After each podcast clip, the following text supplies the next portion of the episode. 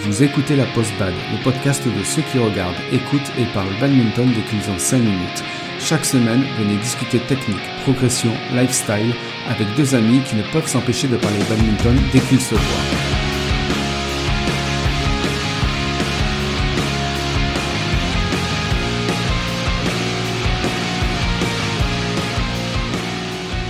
Bonjour à tous et bienvenue dans ce nouvel épisode de la Post-Bad. Aujourd'hui, on termine notre série des tournois les plus prestigieux.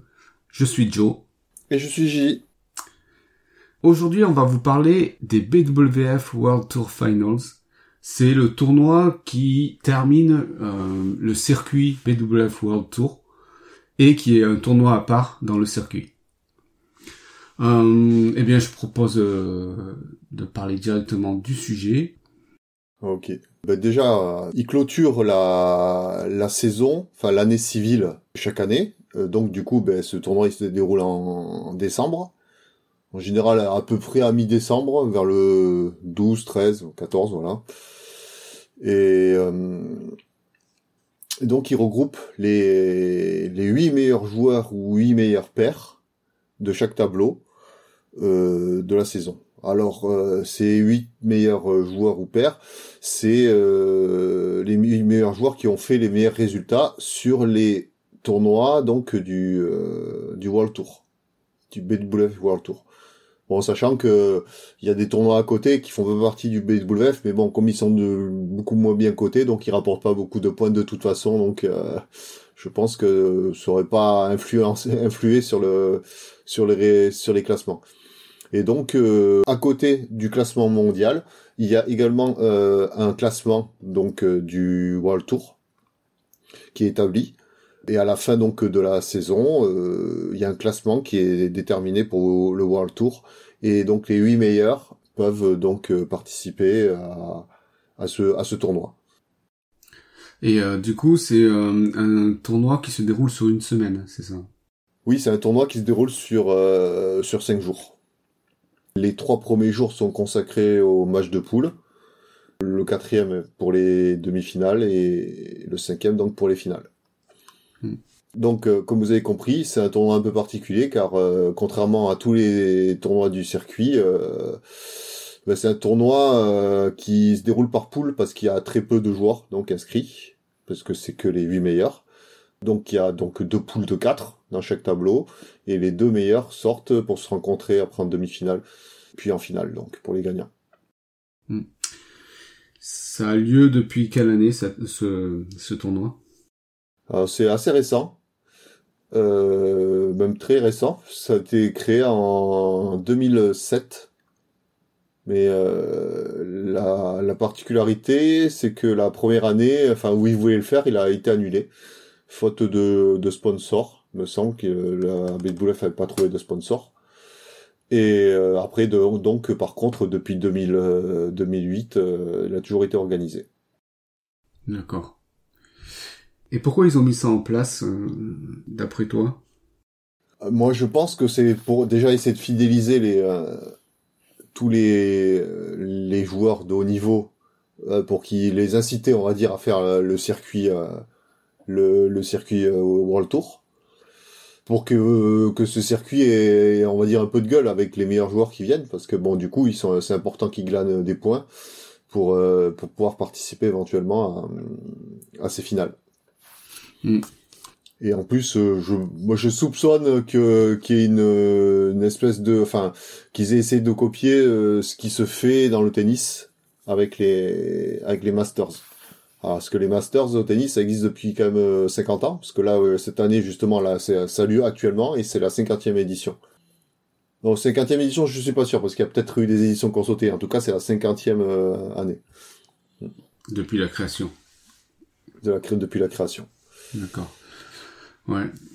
Et euh, euh, là, je sais qu'ils ont changé de nom là récemment. Euh, avant, ça s'appelait les Super Series.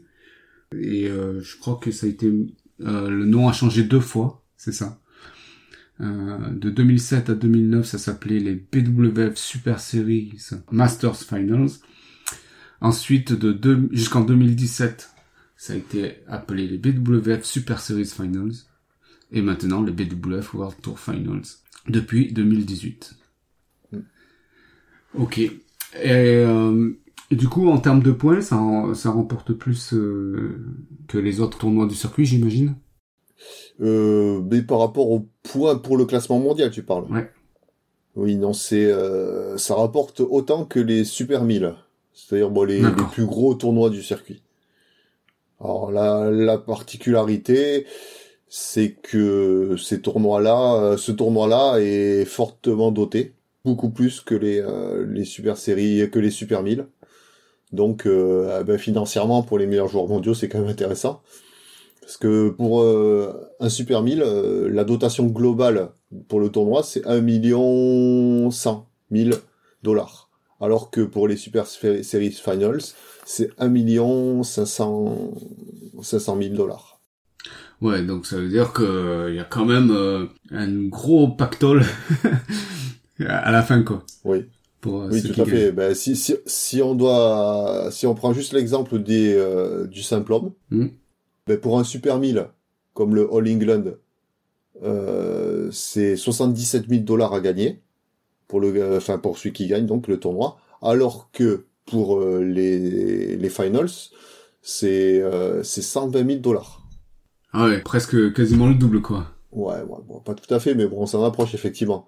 Donc c'est quand même assez intéressant financièrement. Je pense que voilà, ça ça permet de de se faire mon petit pactole et de voir venir pour la suite. Mais bon, je pense que quand t'es à ce niveau-là, tu restes un moment à ce niveau-là quand même. Et du coup, en double, j'imagine que c'est à peu près pareil, hein, le, le rapport entre... Ouais, All le rapport est à peu près le même. Euh, C'est euh, ben, au All England, euh, la paire gagne euh, 81 400 dollars, alors que sur les Super Series Finals, c'est 126 000 dollars. Ouais. ouais, Donc c'est un petit peu Ouais. moins, je crois que c'est un petit peu moins important le ratio. Mais euh, ce qu'il y a, c'est que le ces dotations, c'est un pourcentage, comme j'avais déjà expliqué lors de lors de du All England, je crois. euh, c'est un pourcentage de la dotation globale par tableau. Et c'est c'est un pourcentage qui est défini euh, dans les règles de la BWF. Et ben ce pourcentage c'est pas le même pour le, les Super Series Final. Voilà. Donc euh, c'est ça c'est ça aussi qui engendre un- le qui a le fait qu'il y ait euh, pas mal de différences en fonction des tableaux. En général le, le, le gagnant gagne un peu plus. Enfin le pourcentage pour le gagnant est plus important. Ok. Alors on est passé un peu rapidement directement euh, au, au prize money, mais avant il y avait quelque chose d'intéressant sur le lieu où ça se passe, parce que c'est un peu lié euh, finalement au sponsor, c'est ça? Ben ouais, je sais pas si ça doit être un peu lié, mais ça c'est c'est sur les, les dernières éditions. Car euh, si on parle des, des éditions récentes, elles se déroulent à Guangzhou en Chine de, depuis 2018. Et ben, depuis 2018, le sponsor de de ces BWF euh, World Tour Finals, c'est HSBC, donc qui est une banque euh, de Hong Kong qui a, je crois, des intérêts assez forts d'être, euh, d'avoir de la visibilité euh, sur Guangzhou. Mais ouais, c'est une grosse banque, hein, parce que aussi je les vois aussi euh, en Formule 1, je crois. Oui, ouais, ils sont, ouais, je, je pense qu'il y a pas mal de sous. ouais. Ils sponsorisent pas mal de, pas mal de choses. Et puis après, après si, si, on, si on revient sur les lieux, avant Guangzhou, donc de 2014 à 2017, c'était à Dubaï. C'était à Dubaï et le sponsor à l'époque était MetLife. MetLife, qui est un gros groupe, euh, je saurais même plus vous dire de quel pays c'est, mais euh, je sais que voilà, entre autres en France, euh, il s'occupe des retraites. Enfin, mon, mon, mon papa avait des, des sous, enfin une prévoyance avec le MetLife. Ok. Et après, les, sur les années précédentes, par contre, euh, bon, je pense pas que, enfin, si, il y, y avait un sponsor qui s'appelle Ozim de 2011 à 2013, où là, par contre, là, les lieux, euh, il y a eu plusieurs lieux différents. Donc là, je pense que le lieu n'était pas forcément lié au sponsor à ce moment-là.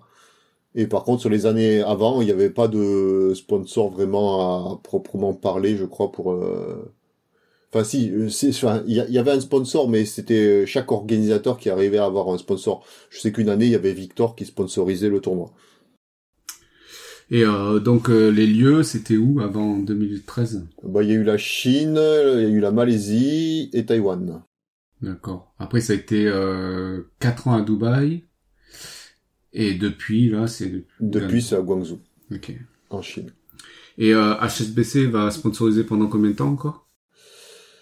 Euh, ils ont un contrat sur 5 ans, il me semble. Ah oui. Ils ont, c'est, voilà, c'est, c'est, marqué là sur le site de la fédération internationale. Vous pouvez le trouver. Ouais. Enfin, j'imagine euh, pour cinq ans. cinq éditions, vu que Oui, là, ouais, là je dirais que ça doit être 5 éditions. euh, cette année, il y aura- ça, ça aura sûrement pas lieu. Mm. Euh, ok. Bon, c'est sûr que ça n'a pas lieu.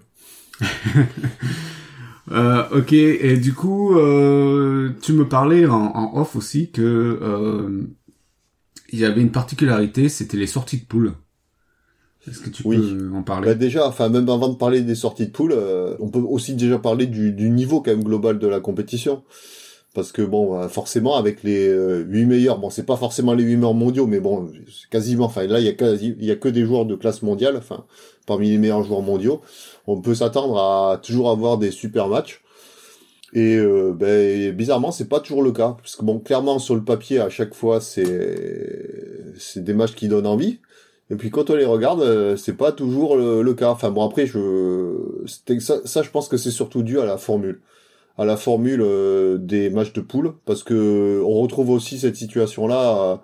là je prends l'exemple du tennis, euh, rien que sur le Masters qui a lieu actuellement, j'ai pu voir un super match de Dominique Thiem là contre euh, contre euh, Rafael Nadal où il a fait un gros gros gros match là, il a réussi à gagner donc il avait assuré sa qualif. Et là aujourd'hui, il vient de jouer son dernier match de poule contre Roublev qui avait perdu, qui avait déjà tout perdu, qui avait plus rien à jouer. Et ben il a, il a pas vraiment joué quoi, et il a perdu en 2-7.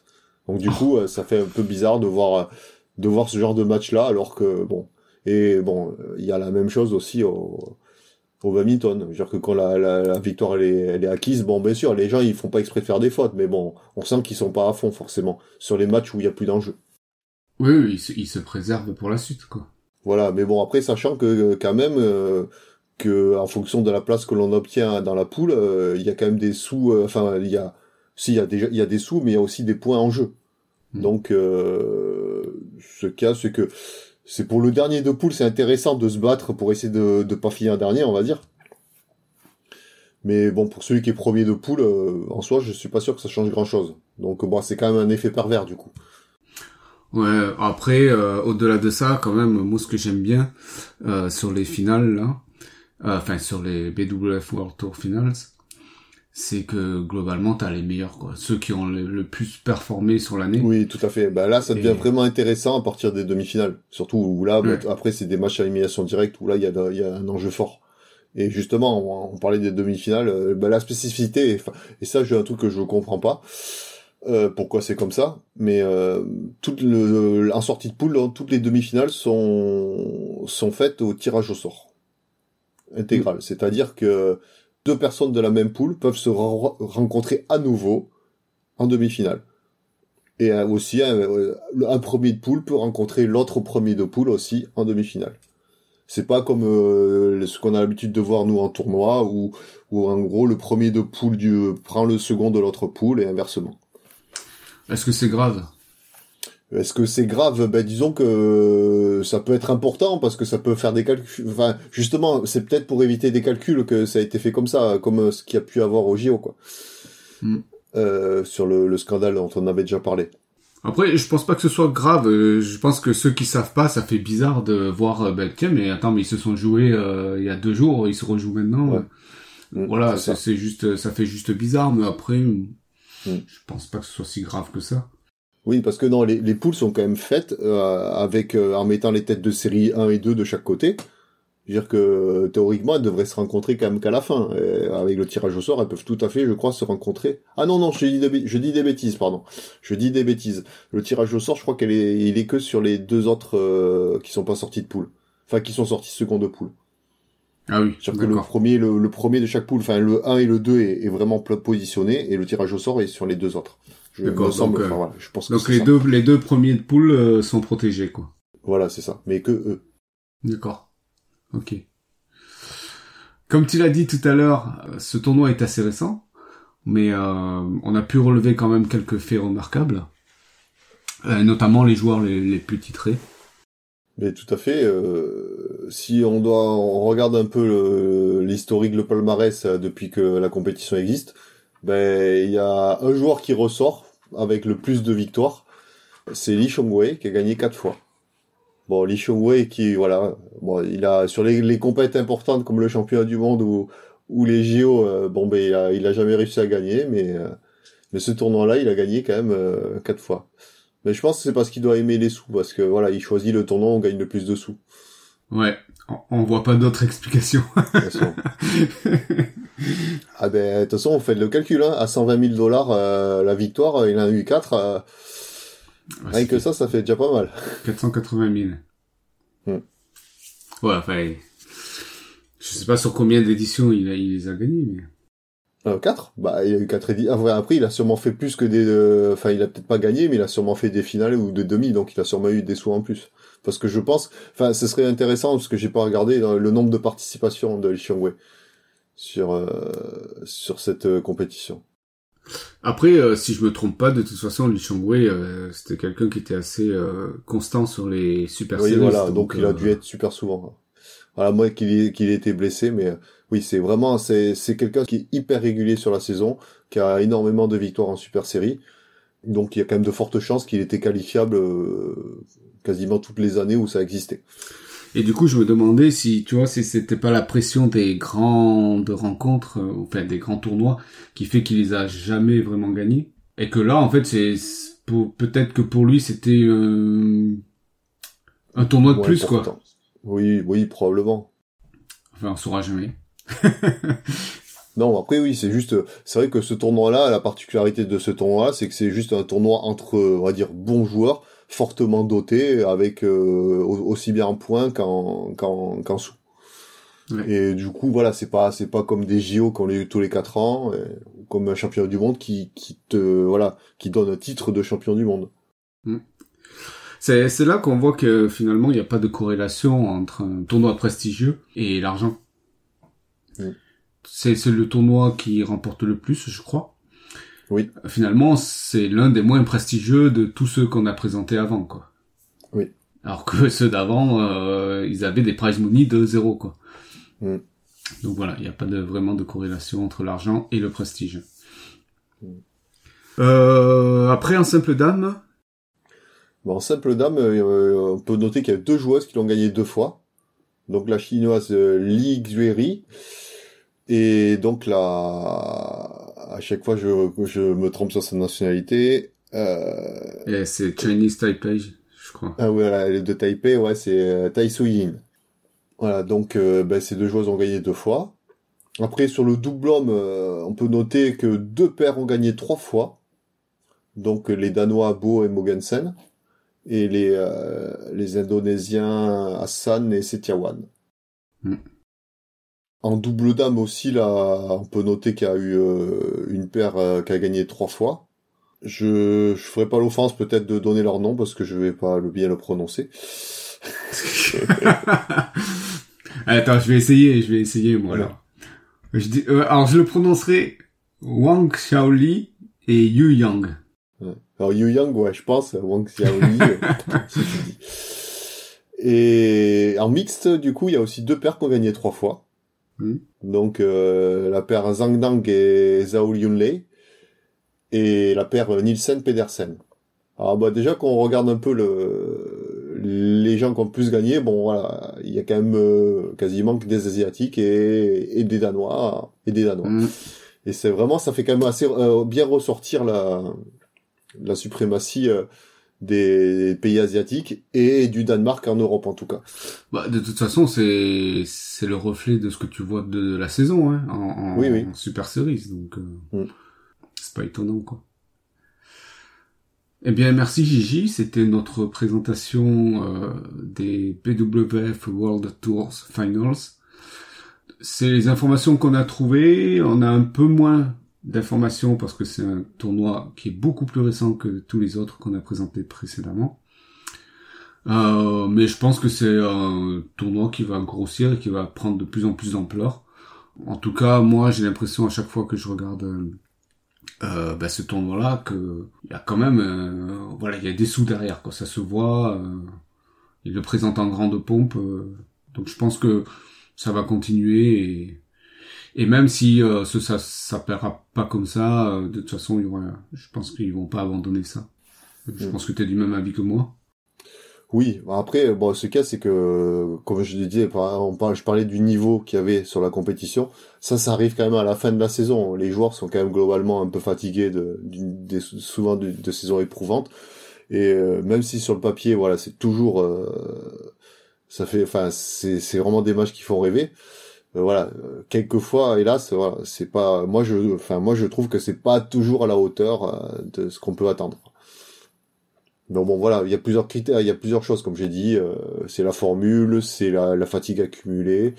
Mais bon, c'est quand même des matchs sympas parce que bon du coup là, quelquefois on voit des joueurs tester enfin faire un peu un peu de spectacle aussi. Ouais, mais si tu veux, c'est valable pour tous les sports. Si tu regardes le foot, par exemple, la Champions League, elle arrive en fin de saison, ils sont fatigués, quoi. Ils ont toute une saison Mm. derrière eux.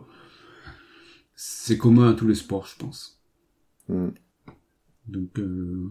non, moi je pense que ça amène quelque chose en plus. Disons que si tu enlèves ça, ben, ça enlève quelque chose quand même au circuit, je pense.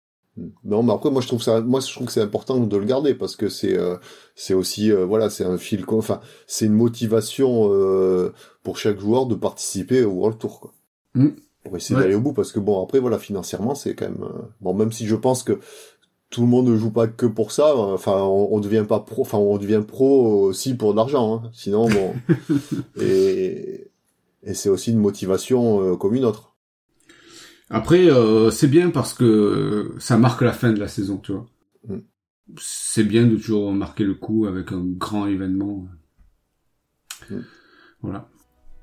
Eh bien, très bien. Euh, ben, je te propose de passer euh, à la section lifestyle.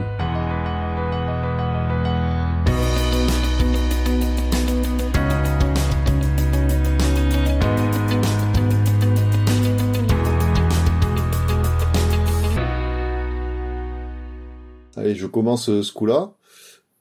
Eh bien, bon, pour rester toujours dans les euh, dans le les vidéos de matchs de haut niveau, eh bien moi, quand euh, depuis très jeune, depuis que je fais du badminton, j'ai essayé de de, de chercher euh, des vidéos de badminton sur internet rapidement pour essayer de voir un peu parce que bon à l'époque, moi j'ai commencé le, le badminton en 98. Il y avait, on en clairement on n'en voyait pas la télé. Euh, Internet était pas hyper bien encore développé. Bon, YouTube n'existait pas encore.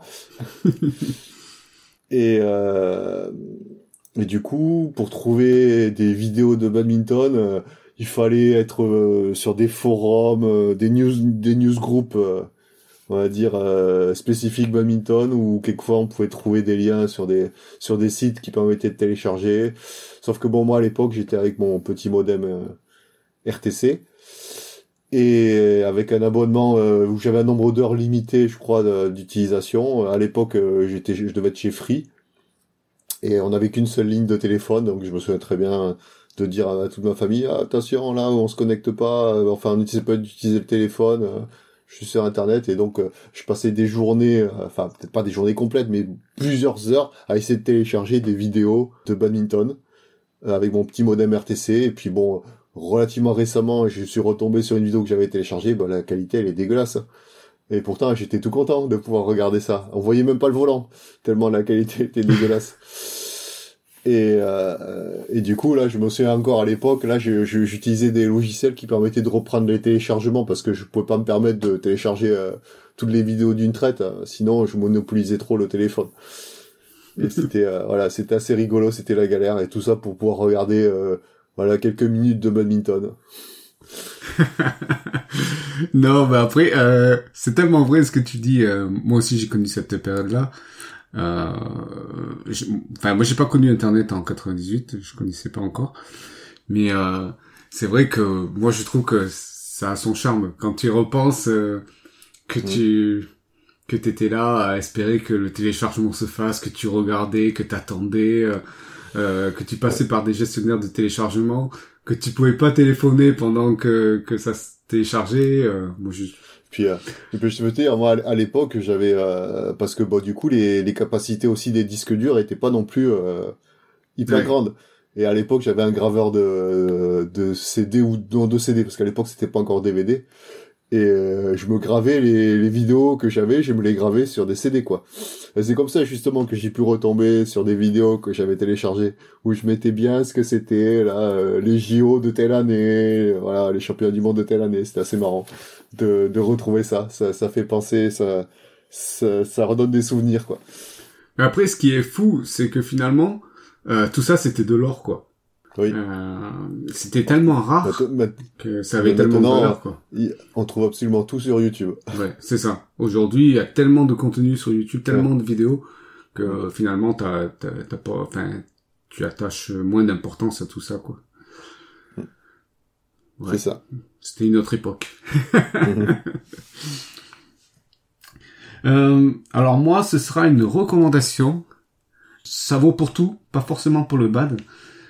Si vous faites du sport, arrêtez de fumer. Euh, je vous garantis que vous allez courir comme un lapin après. Euh, fumer, mais c'est vraiment bon. Après, euh, je vous apprends rien, mais c'est hyper mauvais pour la santé. Et alors, pourquoi je vous dis ça? Euh, Parce que j'ai vu euh, un jour un match de national et c'était un, un petit jeune, je pense qu'il devait avoir 17 ans, euh, qui, qui était classé B, qui a fait son match de simple. Bon, il a perdu, bon, mais bon, c'était pas là le, le sujet. Il a joué son match de simple. Moi, j'ai trouvé que c'était un super match à regarder. Et euh, il finit son match, et puis euh, moi, je, je décide de m'en aller. Et là, je le vois qui sort fumer une clope, quoi. Et là, je me suis dit, putain, mais si- s'il arrêtait de fumer, mais je pense qu'il gagnerait euh, en performance, quoi.